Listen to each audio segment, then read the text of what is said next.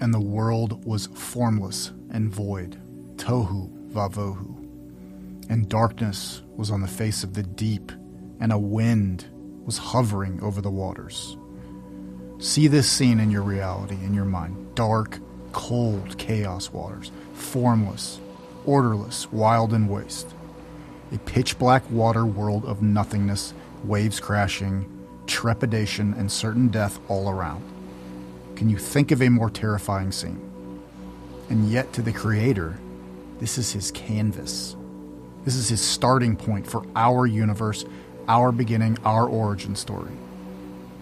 Does that remind you of anything on this topic? Any other stories you might see in the Bible, Genesis, another setting of great disaster involving chaos waters and the unknown?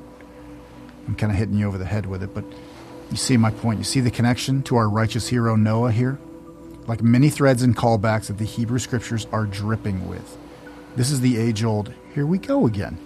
The biblical writers are so creative and they want you to pause and go, oh, yeah, yeah, I've seen this one before.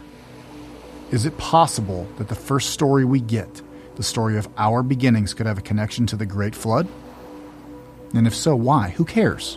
What would the point of that callback already be? So let's look at one key aspect so far. Day one the Spirit, the wind, the Ruach, hovering over the waters.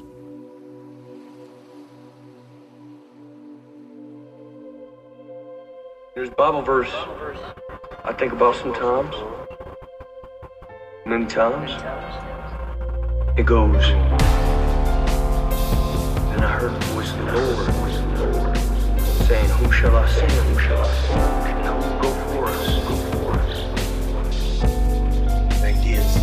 Virus. Virus. Silly. I said, Here am I. Send me.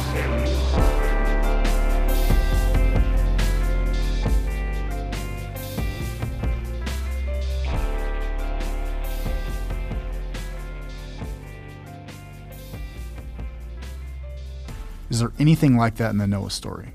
The Spirit, the wind, the Ruach. Think of the end of the flood portion, chapter 8. We have God remembered Noah and caused a great wind to blow over the waters. Hmm. All right, let's look at day two. See if you can visualize this one. How would you draw this if you were telling this to your, to your children? And God made the skies, and the sky divided between the waters below the sky and the waters above the sky. So, can you see that?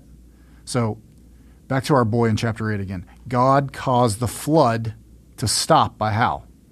By stopping up the waters. And he described it like this by stopping up the fountains of the deep and the floodgates of the sky, the clouds, water above, water below. The same way God brought the flood by allowing the waters above from the rains and storms and the waters below from the wells and seas to overwhelm the earth. He is showing how he is separating the waters, just like creation. All right, let's check day three. Any Bible people in the audience? What happened on day three? The waters recede and dry land appears. Come on, man. So, I mean, and after that, in the Noah story, Noah sends out the dove, and the dove comes back with an olive branch telling us that there are, in fact, trees and vegetation. They are back. Okay, so flip pages back to day three again. Let the land produce vegetation, plants yielding seeds, and trees of the land bearing fruit. It's all there. The Bible is amazing. You should read the Bible. I'm not going to be deeper on this, but you, you can kind of see that, right? I want you to see things like this as you go forward in your walk. Get your antennas up. Ask why. What's the play here? Sit on it for a minute. Maybe the answer is in the Torah. They want us to look at the flood as another creation wrinkle, right? I think it's saying, Dear reader, I am walking through the building blocks of creation again. Are you tracking with me? Because as you can see, I'm doing it again. I'm creating again. I'm making things new again. We discussed this in the last podcast, my theory on why and how we got to this spot. And now I'm showing you a theme again. The creation of the world seems to be happening again. At least the earthly, you know, creation is happening again. The heavens seem to be left alone. This is an earth adjustment, a pivot, detour. We got a little off the rails, as we love to do as a people group. But you know, God in His love, He works with our mess. Man, He does. This world is different than before the flood, don't you think? This is just a thought of mine from going over this, but this side of the flood, this world, it, it appears more resistant to me, more sturdy. It's stout, you know, not as beautiful. Maybe it's set up a little bit more self sufficient, so the hard edges are kind of worn down. This world feels like a jeep more than a Ferrari, you know. There's a sadness that Noah is going to have to dig us out of. And if you look at his name, as I've said, he is exactly the man for that job. The Torah tells us exactly how he got it. Remember from the last episode on Cain, I discussed Lamech, who's Noah's father. That really cool connection story, or at least it was cool to me. My numbers were, you know, you know, not as high on that episode. but nevertheless, dude, I love it. Lamech made a declaration on Noah's birth, and it says, he called his name Noah, meaning this. This one will comfort us from our work and from the sadness of our hands, which comes from the ground which the Lord has cursed. End quote. For more thoughts on the ground, the earth being cursed, you know, go back to that study on Cain. I went into that a lot. So I went into the Adam and Eve, tree of life, tree of knowledge of, you know, good and bad. Uh, a theme from both of those curses and punishments is the alienation from God and then the difficulty laid upon them in farming you know, getting bounty from the earth. It's difficult now. Look back at Genesis 3:17. In sadness you will eat of it all of your life. And then this gets intensified for Cain as he is told, the land will not continue to yield to you her strength. So Noah has seen from the viewpoint of his dad that he, he was going to stop this or make things different somehow, as he would comfort us from our work, from the sadness of our hands, which comes from the ground. I guess the sad part of the story is that shortly after, you know, this naming of Noah and his mission, six short verses ahead, we get a different message. God has decided that it is time to, uh, you know, to end this place, hit reset, start over. He is destroying everything. And here's an interesting detail that I bet you missed. If you look at God's decision to destroy the earth, it looks pretty close to Lamech's, Lamech's decision to name his son Noah. So here we go, some Hebrew word fun. I know you guys love this, right? Speak American. So in Hebrew, God's regret is expressed by literally the same word as Lamech's word for comfort, which I know sounds weird, but that's that's that's Hebrew for you, and that is vayanachim from the root word nun chet mem. So isn't my Hebrew getting good, guys? It's getting better, isn't it? So all right, if that doesn't do it for you, then how about this? There are four words in the declaration that get repeated in God's declaration as well. So this one will comfort us from our work and from the sadness of our hands, which comes from the ground which the Lord has cursed. And not only are they repeated, but they are, they are repeated in the exact same order for Lamech as God. The Bible's amazing. You should read the Bible. so, quote, and the Lord regretted, that word is vayanachim, same as comfort, that he had made man on the earth, and he was saddened to his heart. And the Lord said, I will wipe out man who I have created from the face of the earth. That's Genesis 6 7. So he regretted, same as comforted. He made man. He was saddened from the earth. Same word, same order. Sadness, work, comfort, ground. All right, uncle on the wordplay there, Tyler. All right, let's unpack the notion of comfort then for a minute, shall we? Comfort. We hate being uncomfortable, especially in this country. We don't know what to do when we experience discomfort on any level. It, it's our band aid to get through the day. We crave it. I'm mocking the small discomforts here, but also for the big life hits, the loss of a loved one, death of a parent, or God forbid, a child, or anyone close to you, health news out of nowhere, financial news out of nowhere. A spouse tells you they're leaving. I read an article on grief and it talked about the, you know, the word mourner is a person who asks the impossible question. The question we know has no answer, and yet the mourner asks it. And that question is what? How could this possibly have happened? What did I do to deserve this? There is no answer. So all we do is learn to live with it, to reconcile ourselves to the fact that indeed this thing has happened. I don't know how, but this is my new reality. The word for a mourner in Hebrew is avel, which is spelled with the same Hebrew letters, aleph, bet, lamed, and those same letters spell out aval in Hebrew, which means but or, you know, nevertheless. So being a mourner, being an avel, simply means embracing the aspect of nevertheless. Why did this happen? How could this have happened? I don't know. I might never know, but nevertheless, it has happened. So that's the thought on comfort. When people try to comfort us, sometimes they give us a, a, different perspective, right? You might hear someone say, well, look at it this way, you know, dot, dot, dot. Or, well, if that never happened, then this thing would have never happened. So it's kind of a good thing when you look at it that way, right? I mean, you know, their heart's in the right place. We all have had those conversations. Sometimes they help, sometimes they don't. And I think that is okay either way. At least you're processing the pain. But I want to challenge you on something that I think the biblical authors are, are trying to do to us here, and that is this. I don't think all uncomfortable things should be accommodated. What I mean by that is some things we should not just get used to. You know, some hardships are meant to push us.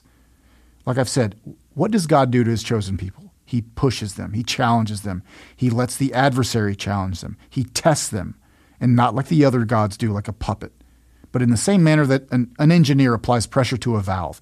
He's got to know its limits to push to those limits so he knows its breaking point, and it is always more than you thought, isn't it? Some kinds of pain have a root cause, and we are meant to seek and solve that issue, right?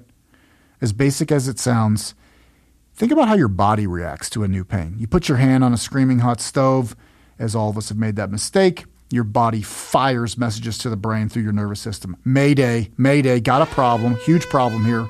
Remove this new variable immediately. See what I'm saying? The thought never enters your mind of, hey, this pain in my hand is my new reality. So I'm just I'm just going to get used to it. It hurts now, but nevertheless, it has happened. This is my new normal, and I'm going to have to learn to live with this. Amen.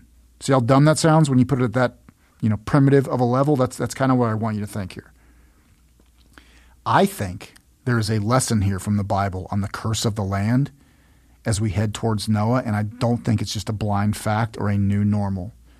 That clue came to me this year in the Cain study in Adam and Eve in Genesis 3 17. Quote, In sadness you will eat of it all your days of your life, of the fruit, you know, end quote. So, what would be so sad about working the land here? I mean, he didn't say difficulty, right? He, he says it. He says that another place, and that's pretty clear. The ground is going to be way harder to work now. We got thorns and thistles, Georgia red clay. It, it's, it's it sucks. It's going to be brutal. But why is it sad? Sit on that one for a second. It's sad because the work is now a toil, it's a grind, it's a labor. Work is not the problem. We're built to work, but in lockstep with our Creator. Not anymore. The work is hard, but it didn't used to be. It used to be easy and a pleasure to do. And seeing the fruits of our labor was joyous all through the system input to throughput to output, and it's amplified with Cain. He gets nothing from the ground. He used to get crops, not anymore. There is a futility there. Our sadness, our disappointment is a recognition of that futility, a remembrance that things could have, should have been different. What changed? Our closeness to the land is one thing. Hell, we were created out of the dirt. We're part earth and part, you know, heavenly spirit. The Almighty formed a man's body from breathing the breath of life into dust. The earth is a part of us, man.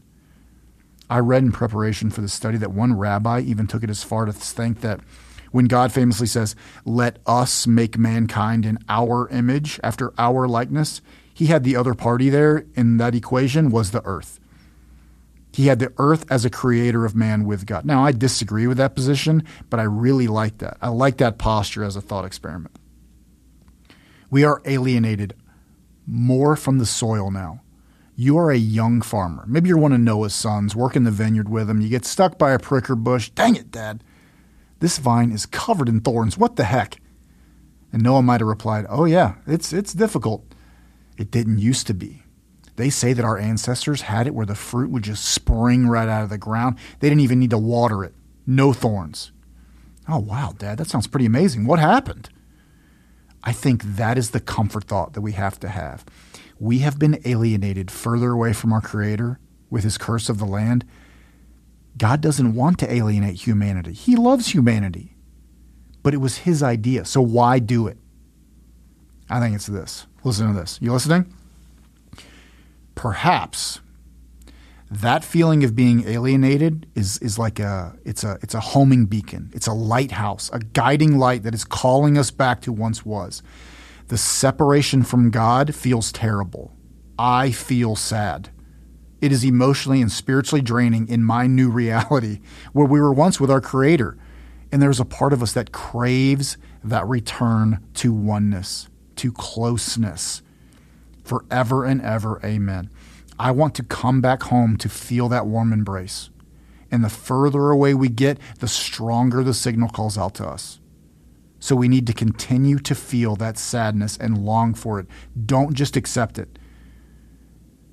Not to say, well, you know, this is how the land is now. Oh, well, where's the plow? Let me dig up the weeds.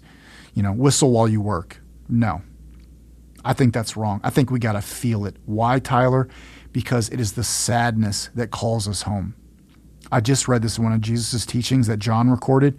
He told his disciples that if they are feeling at home and comfortable in this life, they're doing it wrong.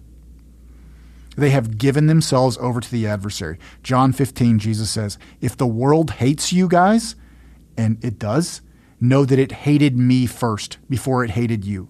If you belong to this world, the world would love you as its own and would treat you with affection. But you are not of this world. You are no longer belonging to it, but I have chosen you out of this world. And because of this, the world hates you.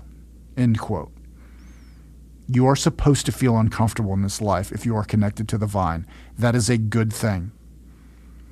Let's say you're in a let's say you're in a loveless marriage, right? It's year 7, you got the itch. It's year 13. Where did time go? You got a couple kids, a mortgage, some brutal in laws, 20K credit card debt. And when you get home from work, you know, you get a glance from your bride, no hug, no kiss, no interaction. You get the, hey, and you say, hey. And that might be the bulk of the conversation for the day. I mean, after that, it might be text messages about logistics of taking the kids to some sport that they might be terrible out but you force it upon them because of social norms and your lost childhood dreams. Unless a fight over finances or laundry or cutting the grass, you get in the shower and you start doing your shower thinking. Why is it like this? Is this marriage? Has it always been like this and I didn't see it? I thought we used to be happy, I think. So in love, so in tune with each other. Where did it go wrong? Is there a way back? Or is this just how it is now? Boom. That is the feeling, man. You feel that pain? That's what I want you to feel. Man is supposed to feel this sadness every damn day about the land, always seeking to reconnect to one of his partners in the creation story, and that being the land. Just like two becoming one in marriage, so the same thing here. Man has got to overcome his alienation and keep trying to get back. Get the relationship with the land back on track. What he cannot do is anesthetize himself against the pain. He cannot just think of new technologies to counter the toil of the land, the tilling of the soil. If he just uses his time to think of new inventions to deal with his new reality, then that is giving up on the thought of ever giving back. Just like a husband numbs himself in this terrible marriage with alcohol or pills or work, just throwing in the towel and accepting the fact that I, I guess this is the life I've carved out for myself. I'm going to ride it out. I've made my bed. I got to sleep in it. I think that's what God did with mankind. He kept seeing us getting further and further away from Him through the knowledge of the watchers that came down and taught mankind being, you know, every thought we have is evil now. There's no hope left in us, no fight in us left to try and push to get back to the garden the only way out now was to start over with a reset button, and that was the flood. God didn't randomly decide to give up on mankind God gave up only when we gave up. Whew. So God takes the one guy he can partner with, and that's Noah. He tells him to gather his family, and just like I said at the beginning of this podcast, he is starting the language of creating again. He's going to try again. This will be a very new world. Before we had spiritual beings cascading beautiful jewels in the ground, fruits, colors. This this one feels less ethereal to me and you as I drive down drive down the highway. It's less mystic, you know. I think that's on purpose.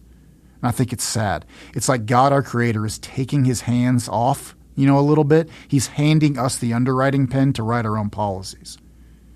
And once again, this is no Sunday school story. This is one of the saddest stories I have explored, and the more I get into it, I peel the onion a little more. One study I read on this even noticed the detail of the door of the ark. You don't pick up on this in the story, but who shuts the door to the ark when they're getting in? It's Yahweh. He's tucking them in.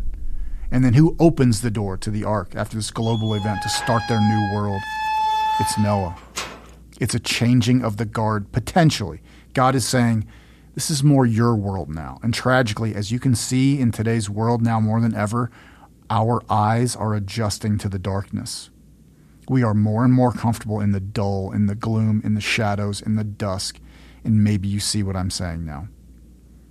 Noah is the only figure that gets to see both worlds. And right after he opens the gate and secures some ground, he, he builds a vineyard and gets drunk. And, and you know, brother, wait till I uncover that part of the story. You will be none too pleased with my take on that. And I really think I'm right on it. It's a terrible story. But perhaps this new reality was just kind of too much for the guy. I think we can agree with that. Most adults today do the exact same thing. The antidepressant to start the day, the glass of wine or beer after work turns to five, sleeping pills to turn the brain off, rinse and repeat. Do you think that is close to the life that we're supposed to be living? getting through the day. We were never meant to get through the day. Imagine your 10 year old self seeing the grown up version of you. Yikes. But, you know, we got to do more, man. You got to plug in, you got to tap into the source, the living water. So, when would a benevolent, compassionate, tolerant God give up on humanity? Never. As long as we are still working to restore the relationship. As long as there is a glimmer of hope, He will wait for us forever. He will take as much time as we need.